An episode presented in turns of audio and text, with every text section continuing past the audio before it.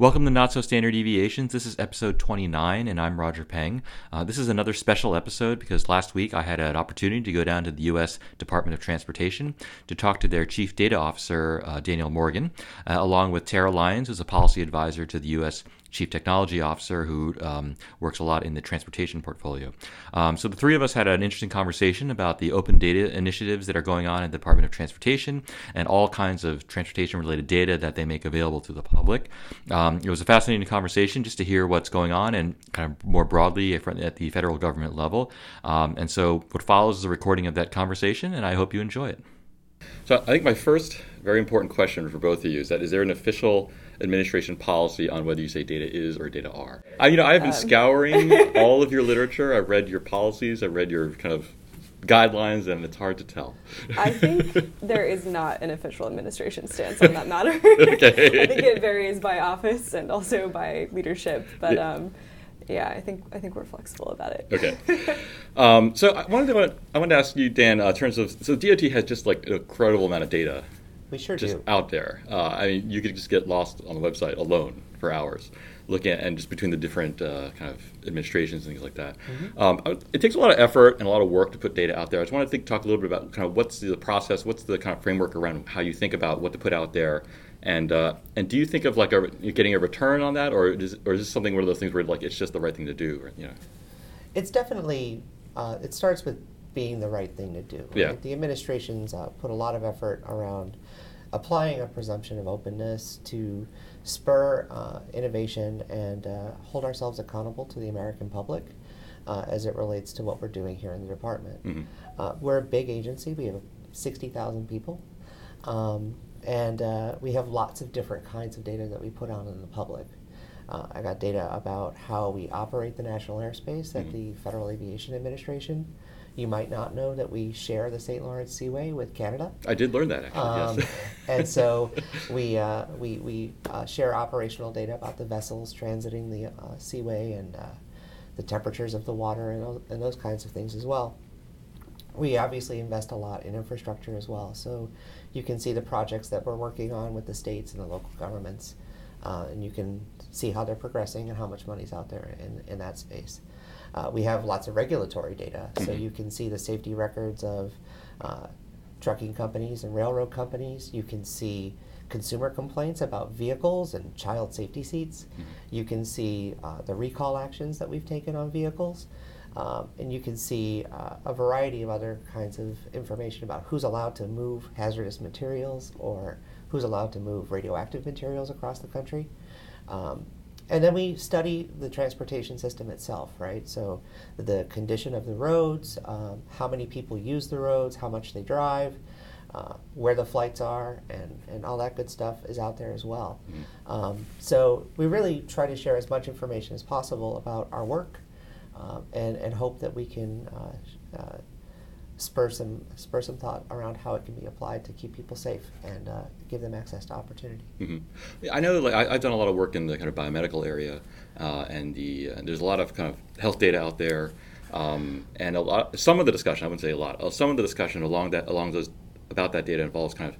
Uh, um, kind of building, being able to build products uh, in the commercial sector based on that public data. Um, do you have the same kinds of thoughts, I guess, and then in, in DOT? Yeah, uh, there's a lot of people who are using our data to build stuff. Yeah. Um, so you've got uh, companies like if you've used FlightAware. Yeah, yeah. Uh, to check on some of those sure. things, they're using the Federal Aviation Administration's data. Yeah.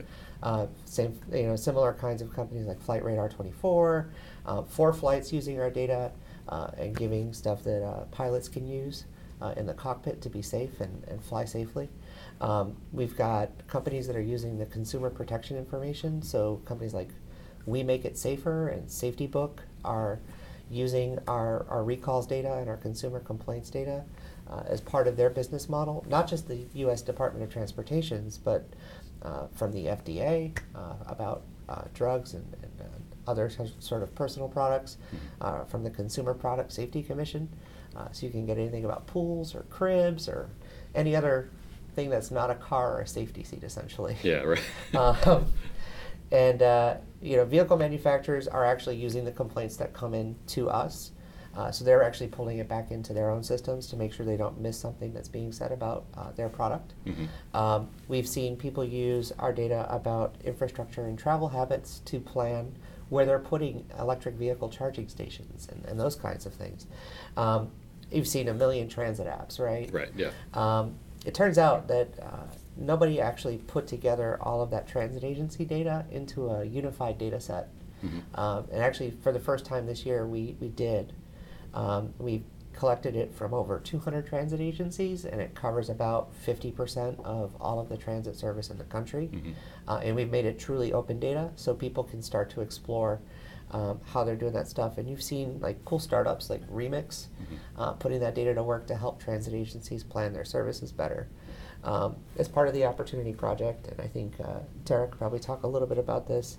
There were companies like My Sidewalk and Neighborland that were using our data to help their customers uh, make better decisions about how they're planning their cities mm-hmm. uh, so that they can uh, make sure that they're serving everybody and giving them a safe environment. But yeah. do you want to build on, on some other stuff? Sure, definitely. I think in addition to the c- sort of commercial and consumer applications that use these data products is also um, the research sector as well that yeah. is utilizing them mm-hmm. uh, pretty heavily. And so there's firms um, ranging from Microsoft Research to independent uh, researchers at a variety of different research institutions that are leveraging DOT data to try to sort of do fundamental research in even human behavior related to transportation and logistics and things like that. So I think that's another really interesting angle.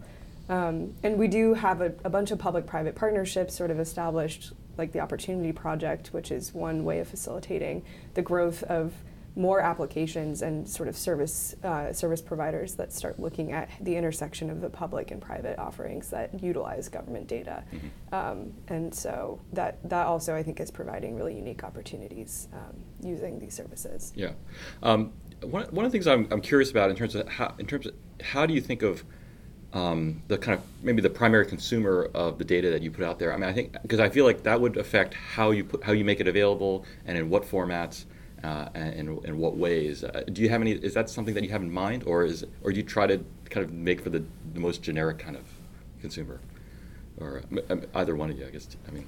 I think, um, you know, from a sort of federal government standpoint, our open data project and the open data priorities of the president uh, very much have everyone in mind um, as an end user of data. Um, I do think, though, that DOT does this, specifically does an amazing job uh, providing um, data that's you know that can be used by, for instance, the commercial sector or the research sector because of the vastness of the offerings that you guys have um, and the variety as well. Yeah, I mean, I think uh, we think a lot about fitness uh, for purpose, right? So we have a great deal of interesting sort of time series data. Mm-hmm. We've studied um, railroad crashes and incidents since 1970 something. Mm-hmm. Um, and so that data has changed over that time, right? Um, we've studied fatal crashes on our roads since 1975. Um, and that data set's lived for a very long time. It has lots of intricacies mm-hmm. Um, that aren't always easy to document in an application programming interface, right? Um, we're pushing for uh, a lot more APIs uh, to make it easier for developers to sort of get crunchy with our data sets, right? Uh, and we've really offered uh, we've, we've increased our offerings quite a bit uh, at the agency. We do also have some legacy practices that we're trying to uh, upgrade. Mm-hmm. Um, so as we as we make our investments and, and hear from people like the, the folks who are listening today uh, about where we should where we should focus uh, to get better value, um, it's okay to talk to us. Yeah. Um, and, and, we definitely want to hear from people who are trying to use our data so that we can make improvements yeah. to the way we offer it. I think I mean I, I, imagine there's often conflicting. I mean, in any part of government, there's conflicting, you know, demands, uh, and I think a lot of times, for example, in the research side, we often appreciate getting like you know raw data, flat files, things like that. Whereas other uh, eh, consumer, other kind of people might prefer things like APIs and kind of dynamic mm-hmm. access. And so I, I guess you have to kind of bridge that whole range, right? Most of our data sets are definitely things that we offer as, as bulk sort of downloadable data. Mm-hmm. Um, and where we see um, value uh, and demand, we're focusing on building APIs and those kinds of things as, as they make sense. But uh, it's not. It's very rarely either or. It's both and. Yeah, you're right. Yeah. Um, and and I think you see that across the the government ecosystem. Um, I, we don't want to control necessarily the way people want to interact with our data. Um, we, we want to make sure that we're, we're offering something that's relevant and useful to Yeah. that community. Um, the same time, as we look at the sort of future of transportation data, uh, as we see more of these smart city and intelligent transportation systems projects come online, the data is going to be too big for people to sort of copy around. And, Yeah. You know, I, you're going to open up a session and just download files for 13 hours. Right, right, right. Uh, probably doesn't seem like a very useful way to work. Uh, so we're looking at um, how we can use the cloud and some other uh, interesting access architectures to uh, speed uh, people's access to the data so they can start to put it to work. Yeah. And maybe for, for both of you, you mentioned in reference to the transit data that you kind of coordinated the, kind of the, the assembly of a lot of these different data sets uh, in a kind of unified format. Uh, do, you do that a lot in terms of, not, not with transit, but in general, in terms of coordinating across disparate sources and, and kind of defining a format that everybody can kind of agree to?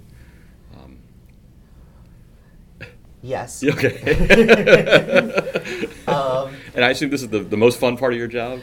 Uh, yes, standards are like toothbrushes. We, everybody needs one, but nobody wants to use anybody. Yeah, right. Yeah, right. Um, a- I, I had not heard that one yet.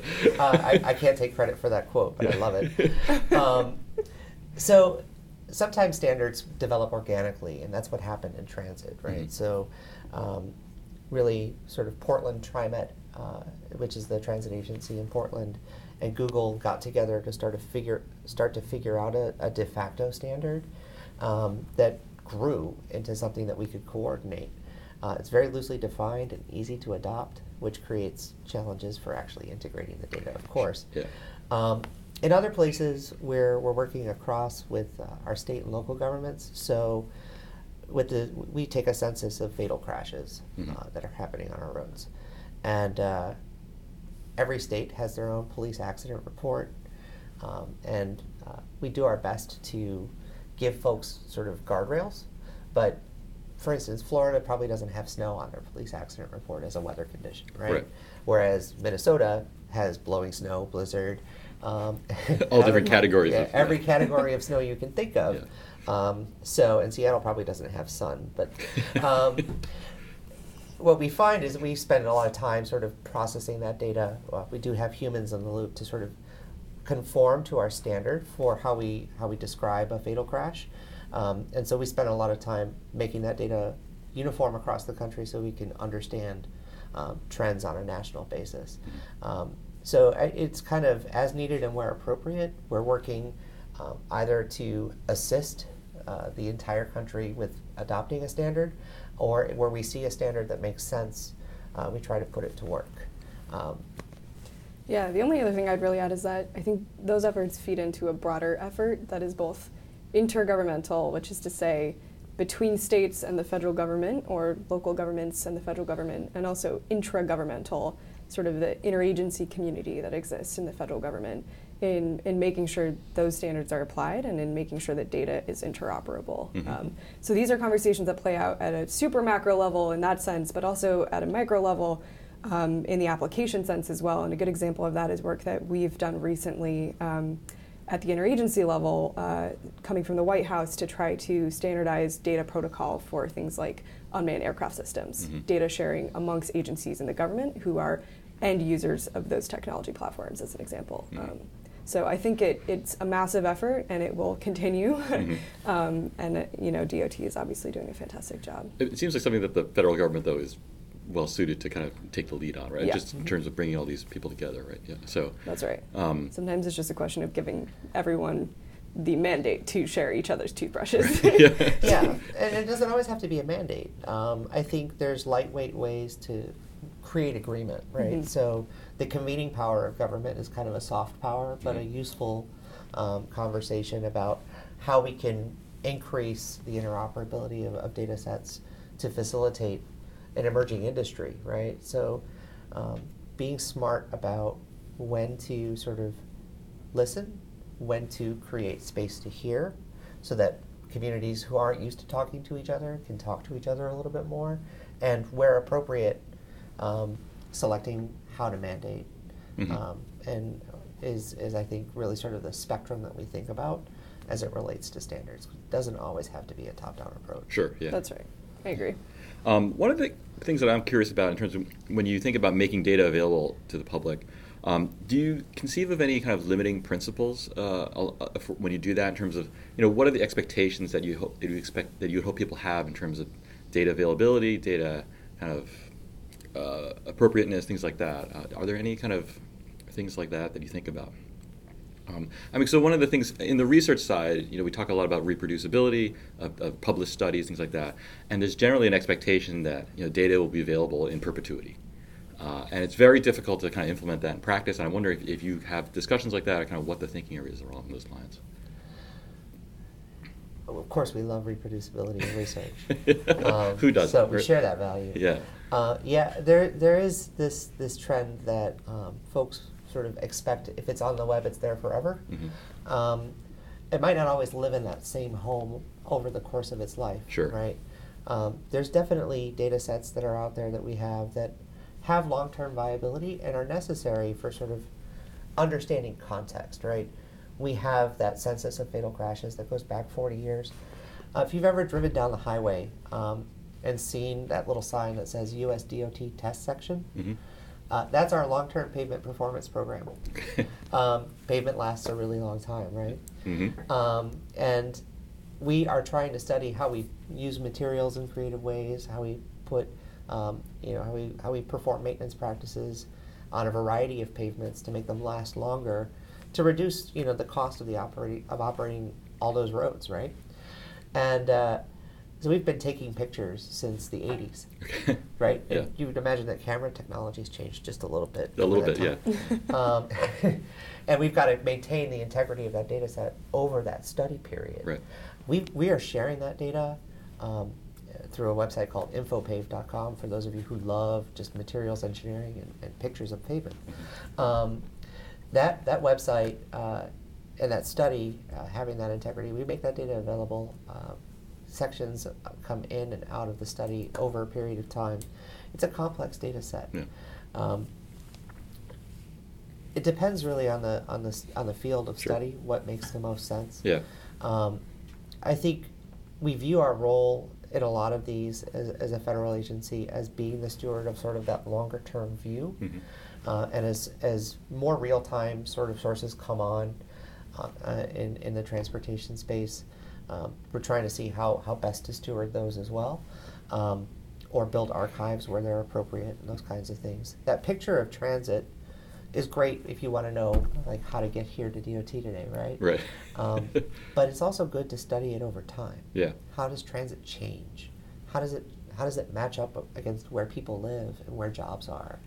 Um, and and there was no way for us to build that picture because transit agencies are, are, are focused on giving current information. Mm-hmm. And we offer the ability to provide that archival longitudinal view. Mm-hmm. It works together. Um, and so uh, I think we, we are being creative about how we, how we manage expectations there. Um, and some things might live on our website for a while and then move to the archives. Mm-hmm. Um, and we do send data to the National Archives, not just documents. Okay. and you can get the data back out of the archives. Um, so if it's a permanent record, it'll go there, or uh, we'll work with libraries and other kinds of institutions to sort of archive it off uh, after its sort of near-term utility mm-hmm. goes away. Yeah. Uh, did you have anything to add in terms of the broader, broader kind of federal government kind of thinking?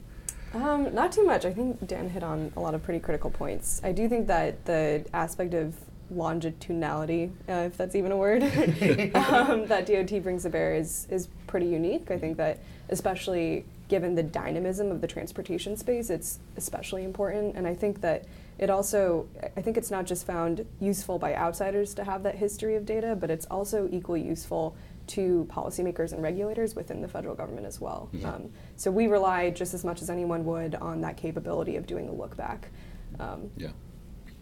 Um, I, and I mean, one of the, uh, if I would just, we'll extend this a little bit further. I mean, one of the examples I think of, maybe not perfectly analogous, is that, you know, in, in the, there's one kind of database that has stores um, kind of sequencing data in, by, that's managed by the NIH, and there was discussion of maybe not keeping it because it was so expensive to maintain these enorm to maintain these enormous databases, mm. and it was in fact maybe a little bit cheaper to just kind of collect the data again.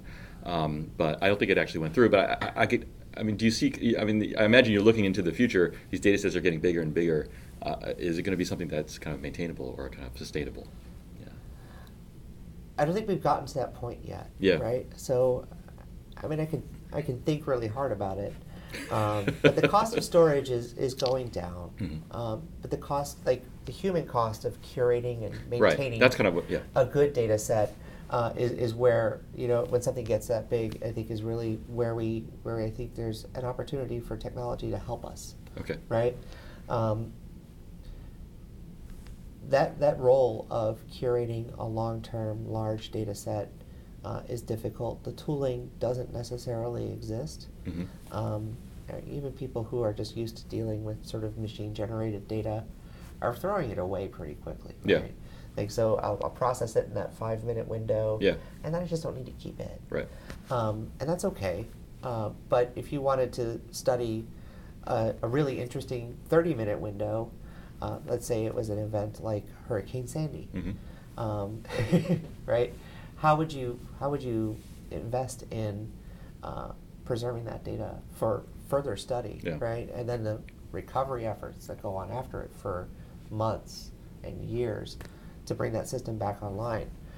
If you have an irreproducible event like that, like how do we structure a system that allows us to preserve that um, for for people to study not just for transportation operations and recovery purposes, but for climate purposes and those kinds of things. Yeah.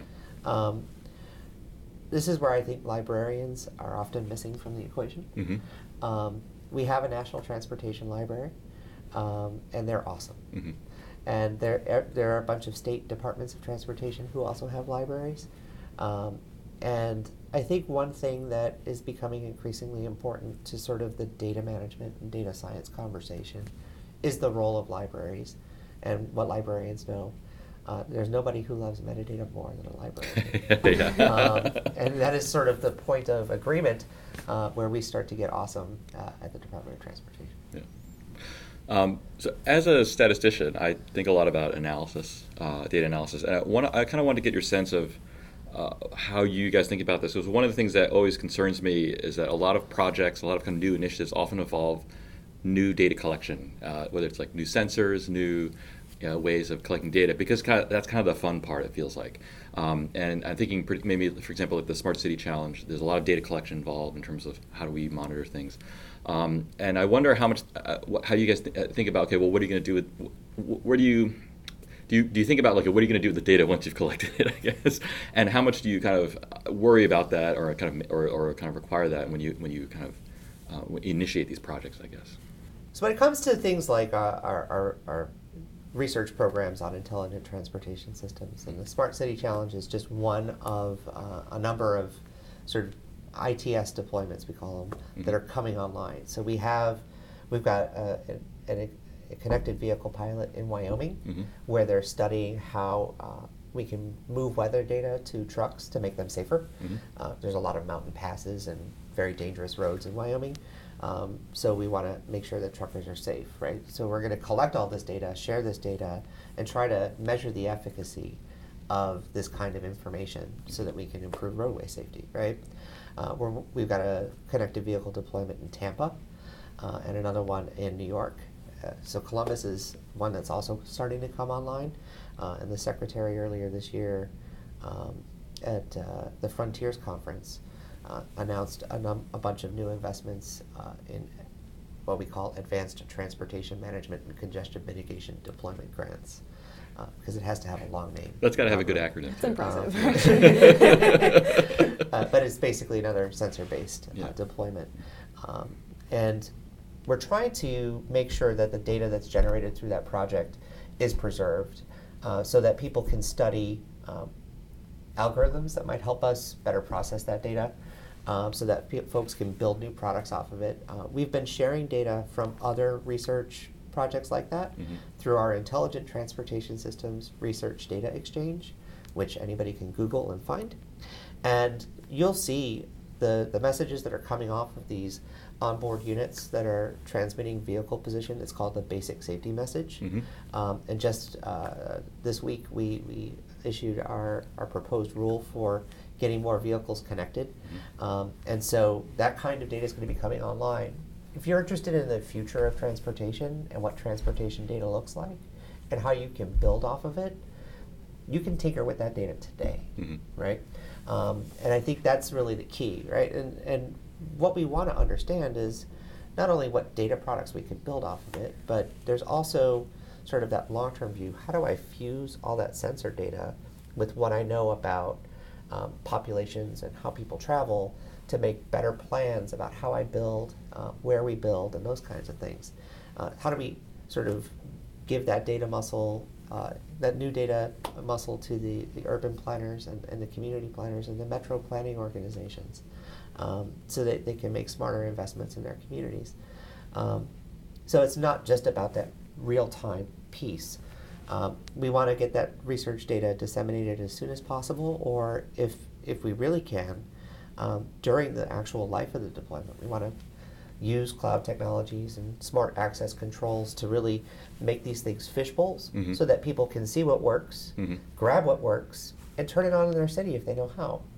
Um, and I think that's, we want to really um, accelerate uh, the development of knowledge mm-hmm. uh, in that regard.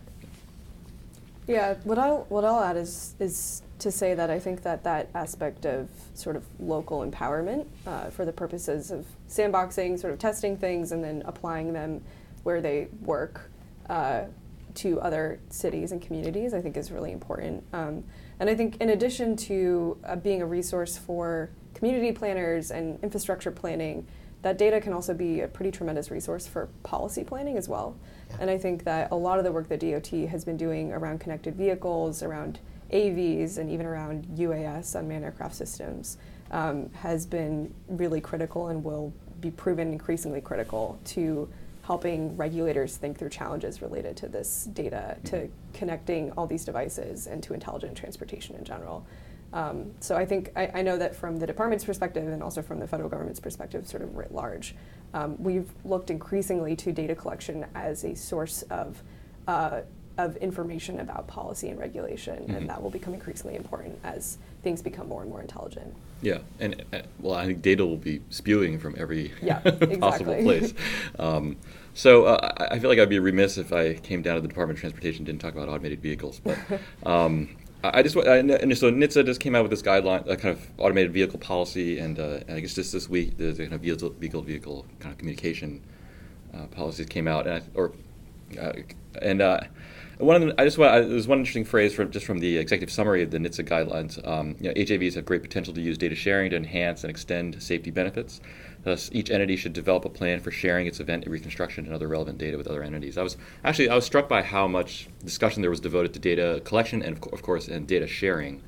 And I'm wondering. Um, I mean, I like this idea that you know if a person gets into an accident, into an accident, you know, very few people learn from that.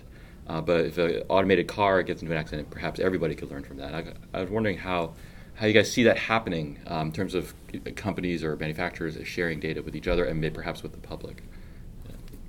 I think it, you know in the early days certainly of, of formulating the federal automated vehicles policy, we um, we started engaging with stakeholders from sort of across the whole spectrum of, of people who and companies, institutions, research centers, et cetera, who who would be interested in this. And one thing that we heard over and over again, at least from the sort of OSTP or the White House perspective, was this need for, for data sharing capabilities and the importance of the community in sort of pivoting from what might have been a more traditional stance of keeping information as proprietary as possible uh, through the manufacturing phase and deployment phase to really adopting a sort of more technology oriented mindset, especially for those traditional vehicle manufacturers that really encourage data sharing practices for the health of the American people and for the automated vehicle community in general. Um, and so I, I, think that's in part, you know, that sort of that helps inform by way of background the sort of requirements that were written into the, the guidelines. But um, you know, obviously, I think from a technology perspective, those practices are are really important. Um, and I think what we hope to glean uh, from this sort of first wave of policy or quasi policy, I guess, as some people would consider it, since yeah, it's right. guidance and not regulation. Exactly, right, right yeah. Uh, regarding this issue, is that um, we can help instill some of those best practices of data sharing and openness in the community of folks who are working on these platforms. Mm-hmm. I mean, it's always a challenge, right? So this is a, a pretty competitive space as people are trying to sort of race. So I've heard, yeah. The first robot, um, but you know, I think recognizing uh, that that we we have we have this unique opportunity really to pursue fleet learning in a way that uh, mm-hmm. uh, we weren't able to do with people, right? Um, in in traffic safety engineering, uh, the, there's three E's: education, enforcement, and engineering right? And when we talk about fleet learning and the ability to learn from a robot's mistake, right? That's just a technology oriented form of education. Mm-hmm. Um, so that, that E still applies. Uh, how we apply it in the 21st century uh, to a highly automated vehicle or to any other set of algorithms that are, that are helping to move people around our country or things around our country safely and efficiently, um, I think is, is really uh, where we need to start to move the conversation. Uh, but this is that place where sort of the data science piece meets sort of the traditional traffic safety engineering piece. Um, and I think we can learn from each other as long as we maintain a constructive dialogue about how best to do this. And we agree on like some basic principles about not competing on safety. Right. Right. right yeah. Um, we don't compete on safety. Everybody should be safe. Uh-huh. Um, and, and how we how we work uh, to share across uh, that ecosystem is going to be important as we move ahead. Yeah, I'm wondering just a, one more bit on this piece. I think there are nowadays a, a, lot of not just in transportation, uh, there are a lot of kind of business areas where in, kind of data and information is kind of the the real um, kind of barrier to, not barrier to entry, but real kind of like that's the thing that makes a company different and valuable, um, as opposed to maybe some other traditional aspects where there's kind of you know manufacturing or other things. And I wonder in your conversations, you know, what is the discussion about in terms of you know maybe sharing data with other companies or, or, or potentially competitors, uh, if that's like maybe the one thing that kind of differentiates them. Yeah, I mean, I, I think uh, that's a really important point to hit on. The notion that, you know, zooming out a little bit, this principle does apply to a lot of different technology areas, especially in the sort of space that we've been referring to, at least in this podcast, as intelligent X, right? Yeah. Um, whether it's transportation or otherwise. Uh, and our office actually does a, a, lot of work on artificial intelligence policy uh, and outreach, and um, and most recently have been in the process of developing a report related to how automation might AI-driven automation might impact the economy. Um, mm-hmm. So this raises a lot of concerns related to um, competition. You know, the sort of nature of this space, the fact that data assets become sort of the assets uh, in many cases, or that the first company to, to develop a, a, truly advanced artificial intelligence will sort of feed into a winner take all system because just of the nature of, of, um, of the industry um, are all concerns that we're raising and talking about in a policy context um, from the White House's perspective. And um, and I think that the, the notion that sharing, especially sharing at the intersection of safety principles, yeah. and with safety as the goal, um, will be important for a number of different industries. And it's not just as it affects the physical world in the form of transportation, um, but also as it intersects with, with purely computational applications related to artificial intelligence and machine learning and otherwise. Yeah, I um, was having an interesting conversation uh, with, with some colleagues from OSTP a while ago, uh, and I actually recalled my engineering ethics class, believe it or not. Yeah. Um, and, and, and, the immediate reaction was, you took an engineering ethics class? Right. Uh, yeah. Um, and, and we, in most sort of, especially like in the civil and mechanical kinds of disciplines, there's a, there, there's things like the National Society of Professional Engineers, there's the Order of the Engineer and the oath to sort of uphold public health and safety as part of what you do, mm-hmm. right? Mm-hmm. So if you get a stamp and you sign that oath, that's when you make decisions about what you're deploying, all those kinds of things. Um, people people come to understand that ethical obligation. I think that is starting to sort of bridge to sort of the data science and computer science disciplines as well. Um, and sort of what does it mean to be professional in that space, right? Mm-hmm. And what are our obligations in that space? Um, DJ Patil, chief data scientist of the United States, talks a lot about bringing ethics education into data science curricula Um, and I think this is a real opportunity for us to sort of start a conversation about what, what our ethical, ethical obligations are as we move toward uh, more and more of these applications. Yeah.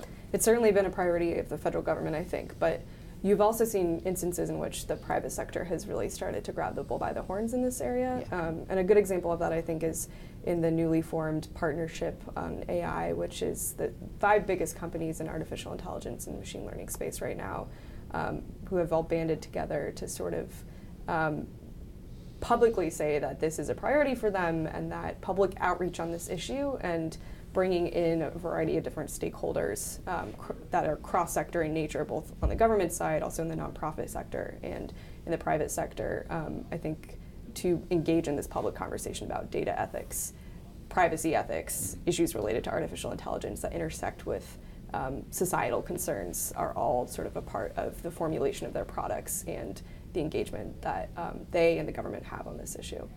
It seems like as we kind of go forward, uh, I can see a time in the future when you know, everyone's collecting data, everyone's got data coming in going out, uh, but there may be a certain layer of data that may be off limits for kind of proprietary, you know, whether it's safety related or otherwise.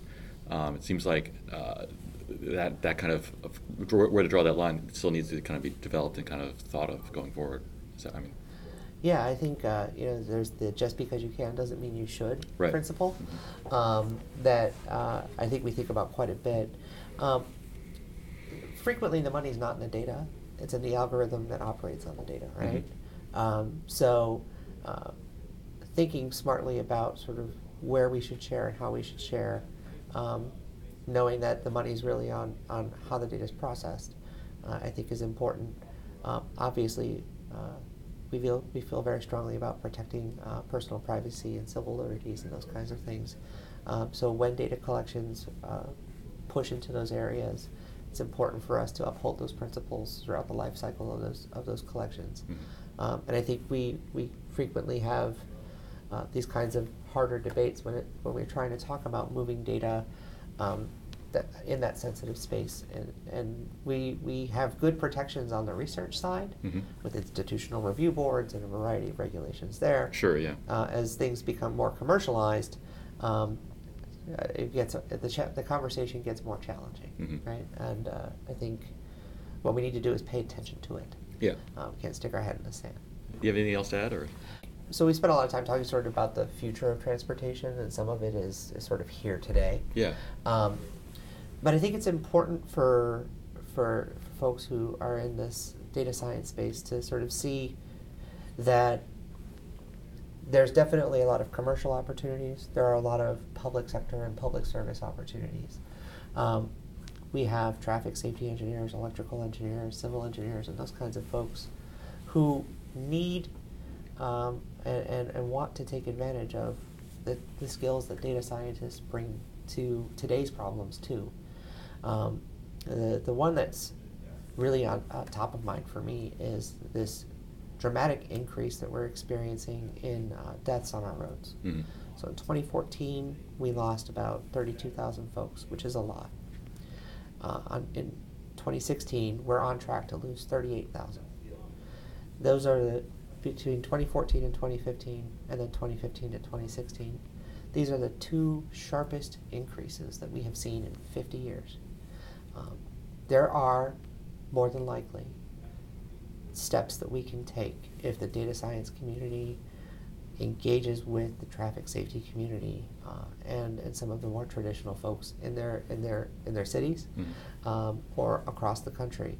Uh, we really want people to dig in on these kinds of important problems because it's really going to take all of us to solve it.